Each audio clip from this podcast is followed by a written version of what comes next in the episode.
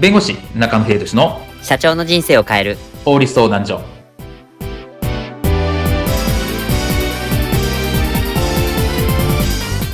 こんにちは弁護士の中野秀俊です。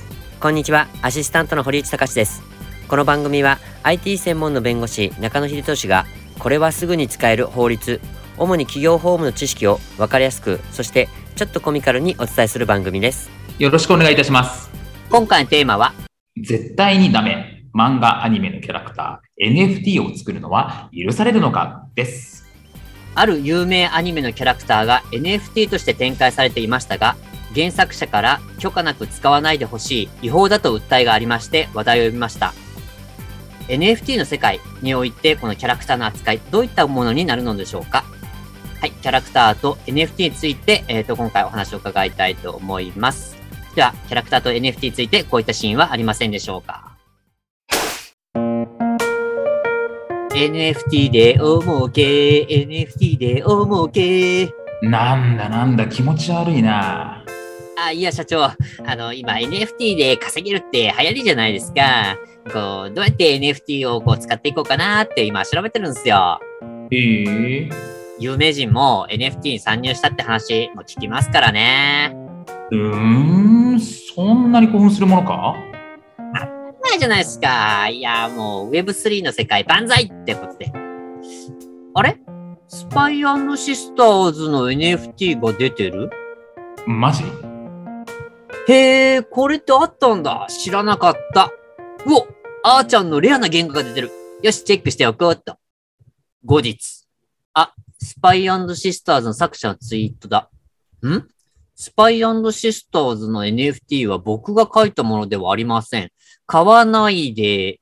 え、そうなの？ええー、僕買ったのに一体誰がこんなことを？うん、実は俺。あ、社長、そうなんですね。さすが抜け目がないって、おいうっそーキャー今回のテーマは、絶対にダメ。漫画、アニメのキャラクター NFT を作るのは許されるのか？についてお話を伺います。はい。あの、僕らでも、中でも有名なあのキャラクターと言いますか、あのアニメがちょっと NFT 使われたというところなんですけど、この件についてちょっと教えていただけますでしょうか？そうですね。まあ、これ結構、えっ、ー、と、まあ、もともとはその、まあ、キャプテン翼なんですけれども、はい、この NFT というものがある業者から発行されましたというところで、はい、まあ、このトークンですね、まあ、あの NFT をめぐっ、まあ、あの作者の高橋洋一先生が、これは違法だと。うん、私の許可なくやっていると。絶対に買わないでほしいっていうツイートをしたんですね。まあ、それでこう一気に広がったというところになります。これはちょっと大きかったですよね。作者自らが発信して、これは違法ですって言ったのって、まあ、なかなかないケースなんですけど、にしてもあれですよね。結構露骨なやり方だったなと思いますよね、あれも。そうですね。まあ、海外の業者みたいなんですけれども、はい、まあ、当然キャプテン翼ファンからするとですね、NFT、キャプテン翼の NFT みたいなところは当然欲しいみたいな話になるんだと思うんですけれども、まあ、これ権利的に言うと当然ですが違法ですと。いうところで、まあ、作者なり権利者の許諾なくですね、そのコンテンツの NFT 化をするのは著作権侵害になりますと。当番組でももう馴染みの著作権。ですよね。そうですね。まあ、この聞いていただいてる方は、そりゃそうだろうって話になると思うんですけども、当然ですが、勝手にコピーをしたりとか、それに対してネットでそれを公表する他人のコンテンツをですね、みたいな話になってくると、複製権とか、まあ、公衆送信権といって、より著作権を侵害していることになるというところなので、まあ、そこは、まあ、当たり前の話なんですけれども、違法になるので、勝手にやってはいけませんという話になります。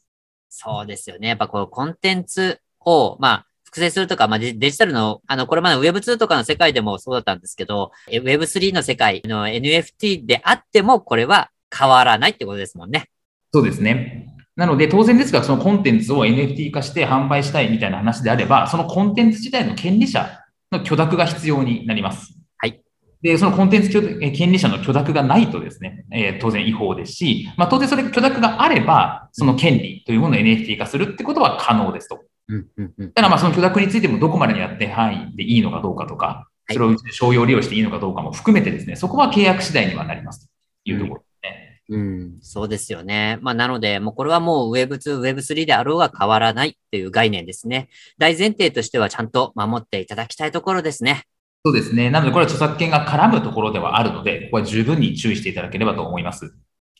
ですので、まあ、NFT、あの、このね、今後どんどん伸びていく世界ではありますけど、著作権とか、この不正権とか、公衆総合権の侵害とかっていうところは、の基礎はちょっと抑えてほしいというところでございます。はい今回の弁護士中野秀俊の社長の人生を変える法律相談所はお役に立てていただけましたでしょうか？企業活動において気がつかないうちに違法になっていることやちょっとした法律の知識があれば一気に打開できるそんな法律のエッセンスをご紹介していきますのでこの番組をフォローいいねをお願いいたします。よろしくお願いいたします。ではまた次回をお楽しみに。ありがとうございました。ではまた